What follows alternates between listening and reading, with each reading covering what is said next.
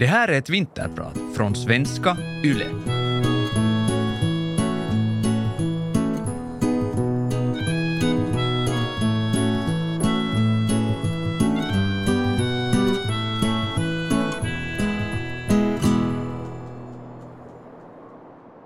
Jag sitter i soffan hemma i Esbo. Det är två dagar före jul. Barnen för liv som barn brukar göra, men jag är trött. Onormalt trött. Jag, som var så smidig, välter nästan de tända ljusen med min käpp. Rullstolen har jag äntligen fått slippa. Jag är 33 år. För fyra månader sedan fick jag en massiv hjärnblödning. Jag har just fått lämna sjukhuset efter fyra hemska månader. Men jag känner hopp. Jag har återhämtat mig bättre än förväntat. Ändå är jag trött och har svårt att koncentrera mig när det är stök och oväsen. Och hela högra sidan av min kropp är domnad, klumpig och delvis förlamad. I nästan två månader var högra armen och handen helt förlamade. Nu har jag fått lite rörelse tillbaka i armen och jag jobbar på handen. Men det värsta är att jag inte kan prata. Jag kan inte sjunga med i julsångerna. Nynna kan jag, musiken är inte borta, men orden jag kan inte heller spela fiol och piano som jag alltid gjort på julen. Vi har ingen gran, men det spelar ingen roll. Vi är tillsammans och jag lever. Varje år drabbas 25 000 finländare av en stroke, alltså en hjärnblödning eller en propp i hjärnan. Det betyder att 68 personer drabbas varje dag. Jag rökte inte, jag drack inte. Jag levde ett sunt liv. Min hjärnblödning är ett mysterium, men hela vårt liv är ett mysterium. Ingen visste om jag skulle leva eller dö den där septemberdagen för fyra år sedan. Jag har två liv, ett före min hjärnblödning och ett efter. Jag heter Krista Mickelsson och jag är din vinterpratare idag.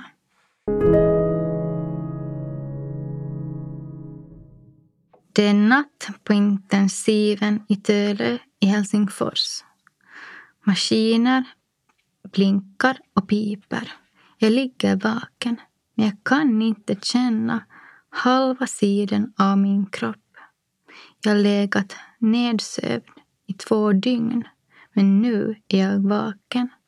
Och mina systrar Sofia och Lina står bredvid mig. Sofia håller min vänstra hand. Min högra hand, den som jag skrev med, är förlamad. Men det förstår jag inte ännu. Jag har starka mediciner och jag försöker inte ens prata. Om jag skulle försöka prata hade jag inte fått ett ord ur munnen. Jag minns ambulansfärden två dagar tidigare och parkeringen. Hur jag låg där på asfalten mellan två bilar och tittade upp på himlen. Det var en helt vanlig söndag. Jag skulle bara hämta min dotter. Jag var inte alls stressad utan utvilad efter ett veckoslut på kärgården. Jag hade ingen huvudvärk, men allt kändes overkligt och väldigt fel. För massor av blod pumpades ut min hjärna på fel ställen. Ett blodkärl i min hjärna hade brustit. Ännu i denna dag vet ingen varför det hände. Mitt blodkärl kunde lika gärna ha hållit, men det brast. Inga svar har hittats. Senare på natten försökte jag kontakta min man Linus. Jag försökte skicka ett meddelande med telefonen, men jag visste inte hur man gjorde.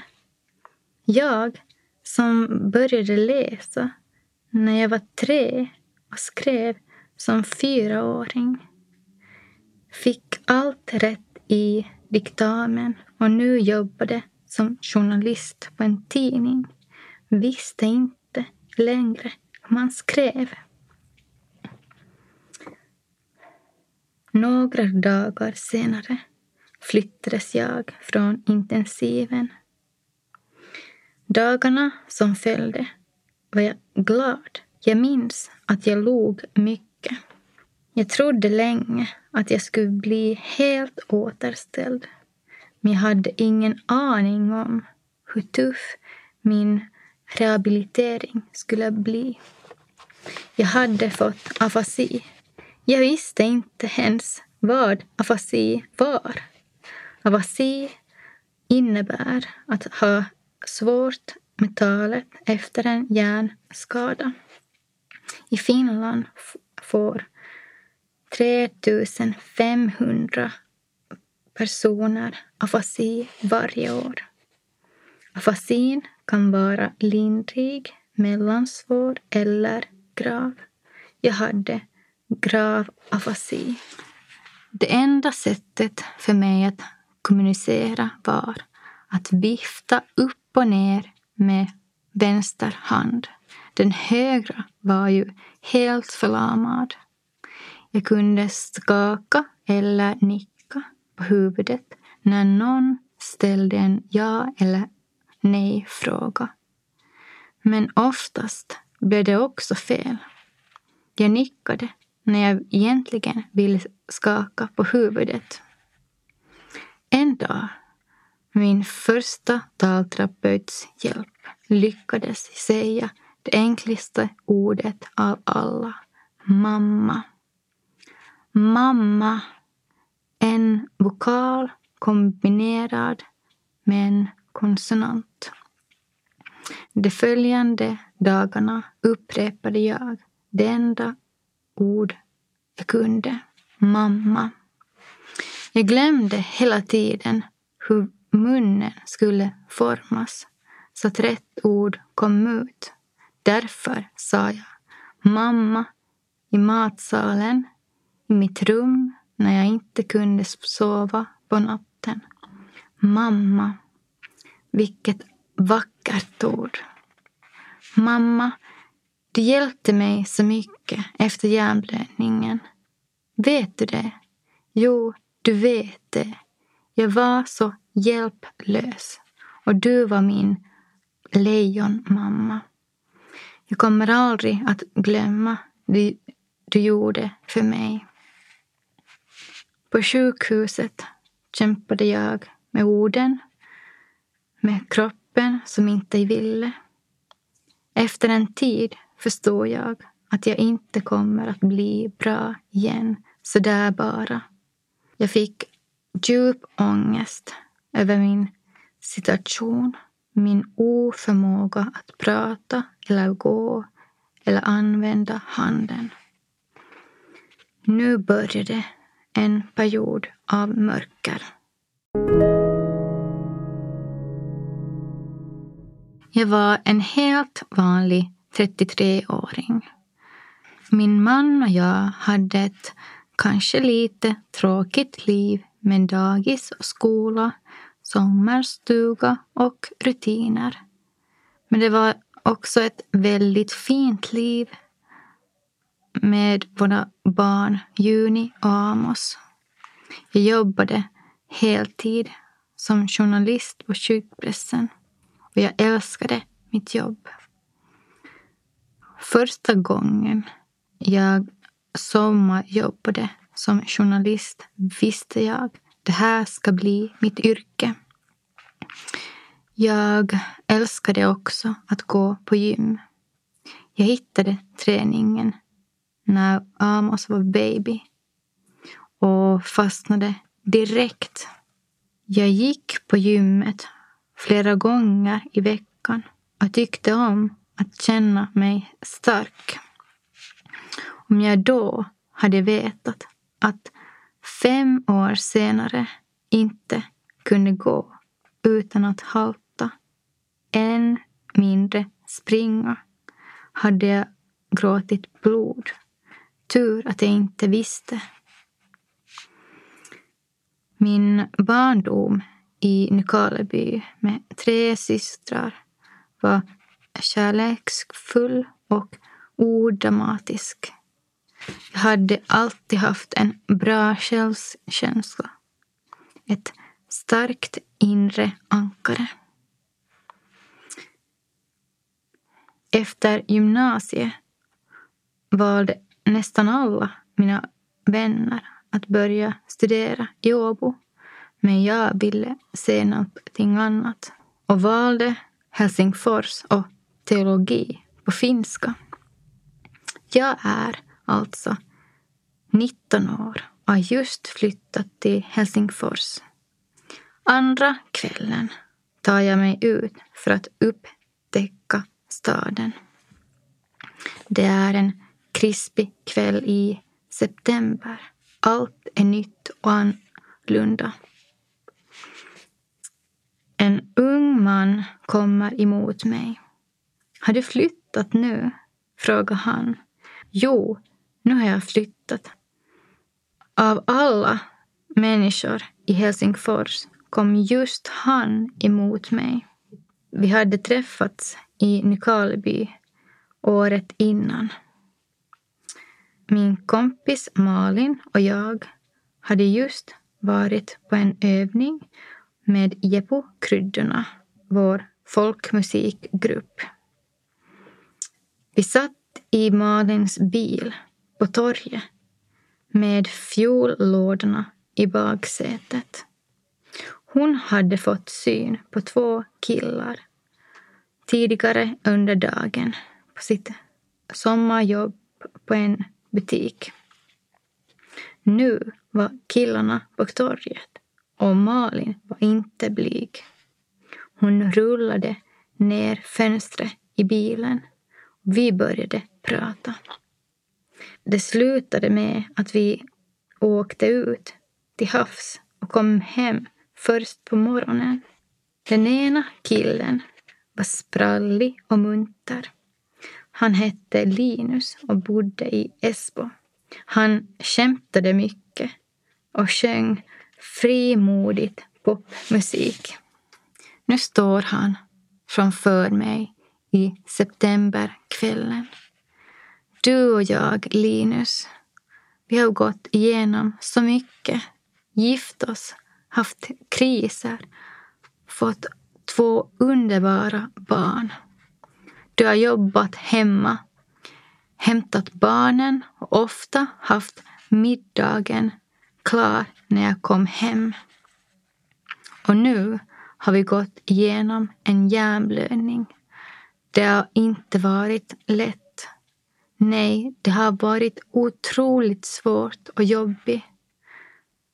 Men du har hjälpt mig så mycket utan att hjälpa mig för mycket. Du och jag, vi har ett speciellt band.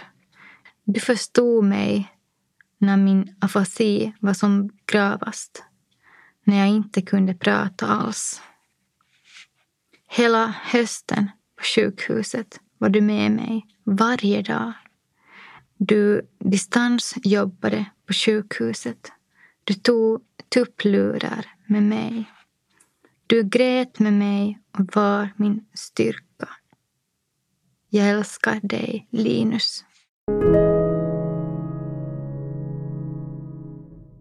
Tre veckor efter hjärnblödningen har jag blivit flyttad till ett annat sjukhus. Nu börjar min rehabilitering på allvar. Talterapi, fysioterapi och ergoterapi fem gånger i veckan. Neurologen som undersöker mig säger att jag har fina grundresurser. Hon syftar på mitt yrke som journalist. Min nya talterapeut Kirsi är också med. Med Linus hjälp ställer jag den viktigaste frågan av alla. När kommer jag att börja tala igen? Kirsi säger, vi får se. Kanske om ett år eller två. Hon ser besvärad ut. Ett eller två år. Jag får panik. Jag måste prata nu, inte om två år. Jag ville fråga henne mycket mera. Men det är fredag eftermiddag och hon måste gå hem. På måndag morgon kommer Kirsi till mitt rum. Underbara Kirsi. Jag tror på riktigt att jag inte kunde ha fått en bättre terapeut. Och jag är för evigt tacksam att hon jobbade på sjukhuset den där hösten. Jag är taggad. Det här är min enda chans att börja prata igen. Vi börjar öva. Efter en vecka med Kirsi kan jag efter många försök upprepa några ord. Sko, penna, löv, mamma och pappa. Idag förstår jag inte hur jag orkade med min rehabilitering. Jag kämpade och övade. Jag måste vara stark för att tala igen. Det var som en urkraft. Det är svårt att förklara hur den första tiden med afasi var. Men det vet jag. Det har varit en lång och hård kamp och den är inte färdig ännu. Mamma besökte mig så mycket hon kunde. Mina föräldrar bodde i Nykarleby. Pappa jobbade mycket. Men mamma jobbade bara halvtid. Om jag visste att mamma skulle komma och hälsa på mig på kvällen blev allt lite lättare. Inför mig var hon alltid stark och jag behövde det verkligen då. Linus tog med våra barn till sjukhuset. De var åtta och fem år och såg lite skrämda ut när de såg mig ligga där i sängen. Jag hade förstås saknat dem men jag kunde inte uttrycka det med ord. Långt senare, när jag kunde prata bättre, tävlade jag med dem utan att de visste om det. Tävlingen gick ut på vem av oss som kunde läsa till snabbast. Jag tvingades ge upp med Juni. Hon läser så mycket bättre än jag har gjort det sen hjärnblödningen. Men med Amos hade jag en chans. Jag var lite snabbare en stund, men nu har han också gått förbi mig. Jag kan läsa tyst, men det är svårt att förklara hur svårt det är att prata eller läsa högt när man har afasi. Ett ord som jag tänker säga blir ett annat ord när det lämnar min mun. Till exempel ordet svart blir vitt eller ordet kjol blir klänning. Alla hjärnskador är unika. Min språkliga rehabilitering har lyckats bra. När jag kom hem från sjukhuset fick jag en ny erfaren talterapeut, Pia. Vi har jobbat intensivt. Och min afasi har gått från grav till lindrig. I somras sa Pia att jag inte behöver henne mera. Bakom det här vinterpratet ligger ganska många timmar av övning.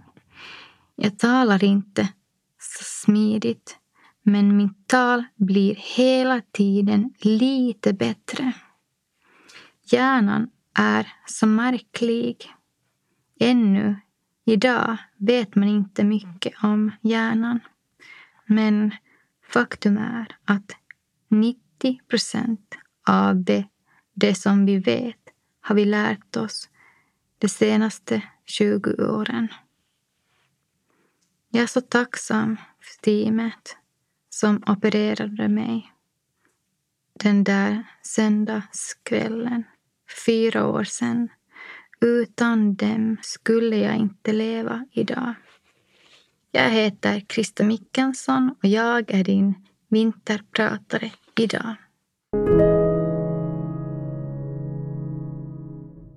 Jag kommer ihåg hur jag hatade att inte kunna säga mjölk eller vatten och skinka eller ost på sjukhuset. Jag kunde inte heller prata med min läkare. Jag kunde inte be nattsköterskan om rätt sömntablett. Jag hade hört talas om någonting som hette metoo. Men jag hade ingen aning om vad det var. Jag kunde inte fråga. Många vänner hörde av sig med kort och blommor. Men få av dem ville jag ta emot. Det är svårt att få besök när man inte kan prata. Många vänner var dessutom nervösa eller rädda. Eftersom jag inte kunde skriva kunde jag inte ha kontakt med vänner via telefonen. Många försökte, när jag bara kunde svara med ett rött bultande hjärta tynade kontakten bort. Det sägs att afasi är tystnadens sjukdom och det stämmer. Jag kan inte ens börja berätta hur det är att inte kunna prata. Om afasi var en färg så vore den nattsvart. Min hjärnblödning ledde bland annat till att jag inte kunde syra tungan. Jag hade svårt att bilda ord och meningar. Jag har svårigheter ännu. Om jag blir trött blir det värre. Men jag är så glad att jag numera kan prata. Det är helt otroligt. Innan hjärnblödningen hade jag ingen aning om att man kunde förlora sitt språk av en stroke. Jag visste egentligen inte vad en stroke var. Det känns jag för ännu. Nu vet jag att en stroke är ett samlingsnamn för hjärnblödning, hjärninfarkt, olika störningar i hjärnans blodkärl. En stroke och afasi kan drabba dig eller någon du tycker om. Jag trodde inte att det skulle drabba just mig. Jag har valt att vara öppen med min afasi. Jag har aldrig skämts för den. Jag valde inte att få en hjärnblödning. Men jag vill göra mitt liv till någonting bra. Jag hade tur. Det påminns jag om gång efter gång när anhöriga till en afatiker tar kontakt med mig. Många afatiker kan inte prata alls fast det gått flera år sedan deras stroke. Jag kallar dem för mina ödissyskon. Jag stötte på en afatiker på Facebook i höst.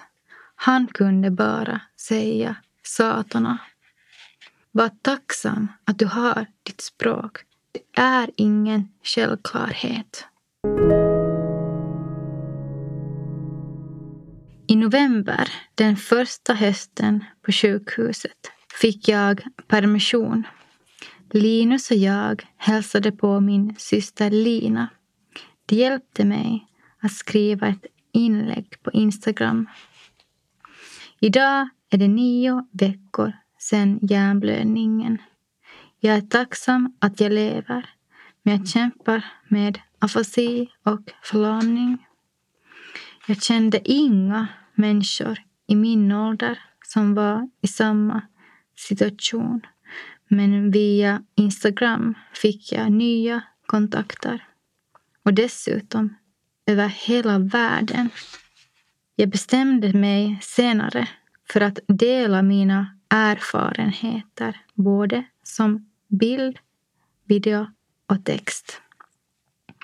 Jag var trygg i mig själv innan hjärnblödningen och jag vägrade låta afasin och förlamningen hindra mig. Jag skrev också. Vi har bara ett liv. För mig har riktningen blivit enklare efter hjärnblödningen. Många av mina vänner funderar vad de ska göra av sitt liv. Jag var en av dem, men nu funderar jag inte längre.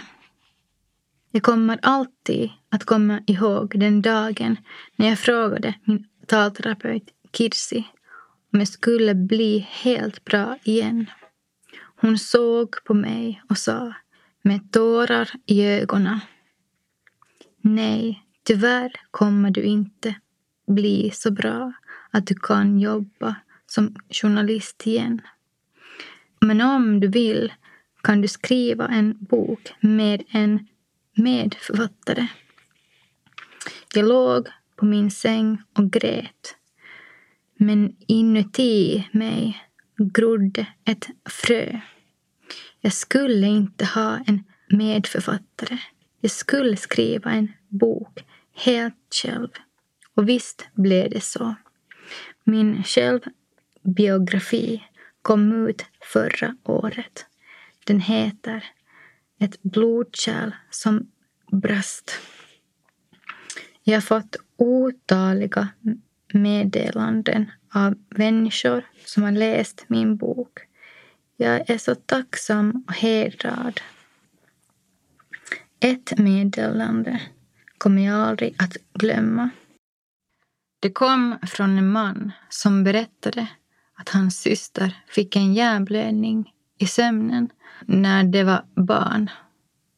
Hon var elva år och vaknade aldrig upp igen.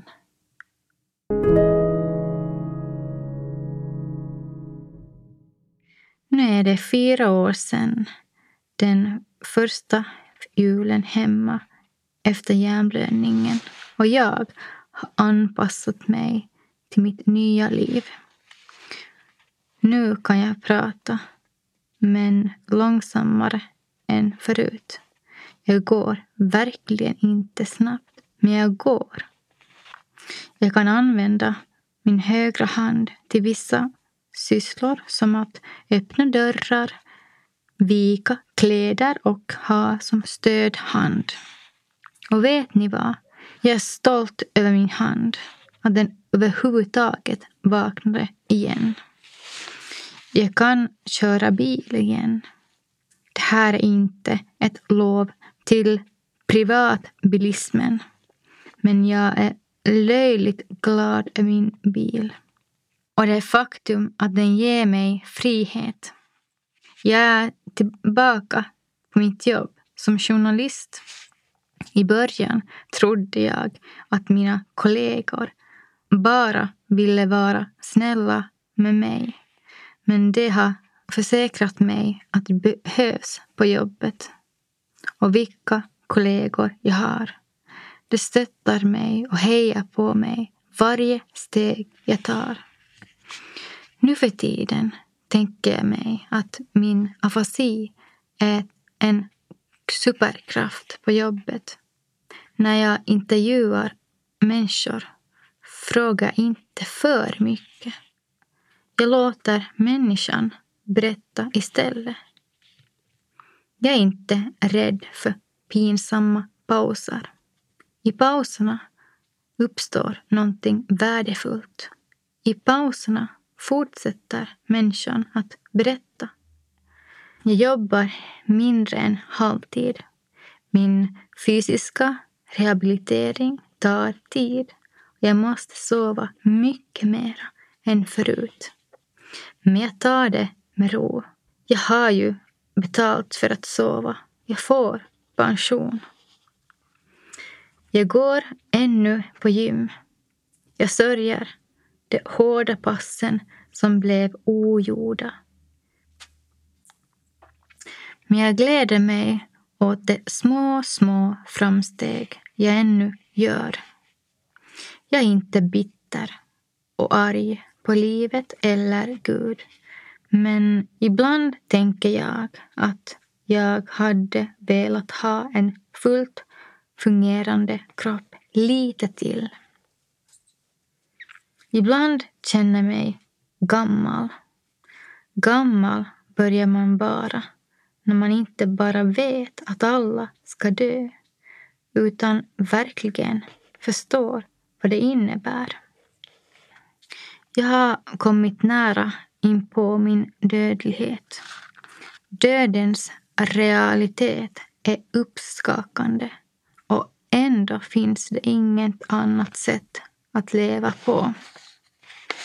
I höstas blev jag ovanligt gråtmild. Jag gick till en psykolog. Jag sa, jag vill bara gråta. Jag behöver inga tips. Jag vill bara sörja. Så jag grät. Och sen grät jag lite till. Att få gråta är en nåd. Jag sörjer inte min afasi så mycket. Det kunde ha varit mycket värre. Men jag sörjer min kropps orörlighet. Jag skulle bara vilja springa i skogen en gång till. Lyfta mitt barnbarn när den dagen kommer. Eller skida på isen en strålande vinterdag. Jag fick en vän på sjukhuset för fyra år sedan. Vi hade båda fått en massiv hjärnblödning. Vi satt i våra rullstolar medan träden fällde sina löv och visste ingenting om vår framtid. Hon har lyrikens gåva. Hon beskrev sorgen som en trogen, skuggliknande vän. Hennes ord har betytt mycket för mig. Sorgen som en trogen vän. Tillsammans kan man sörja det faktum att livet inte blev som man tänkt sig. Allt blir inte bra i livet, men det blir annorlunda. Och i mitt fall ganska fint. Livet är inte rättvist, men jag lever. Och jag är tacksam för det liv som blev mitt. Jag heter Krista Mikkelsson och idag har jag varit din vinterpratare.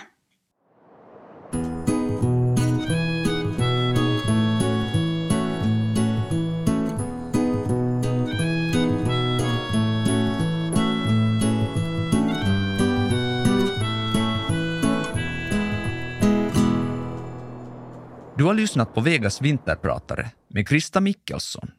Redaktör Jessica Jensen. Vegas vinterpratare görs av Paradmedia för svenska YLE.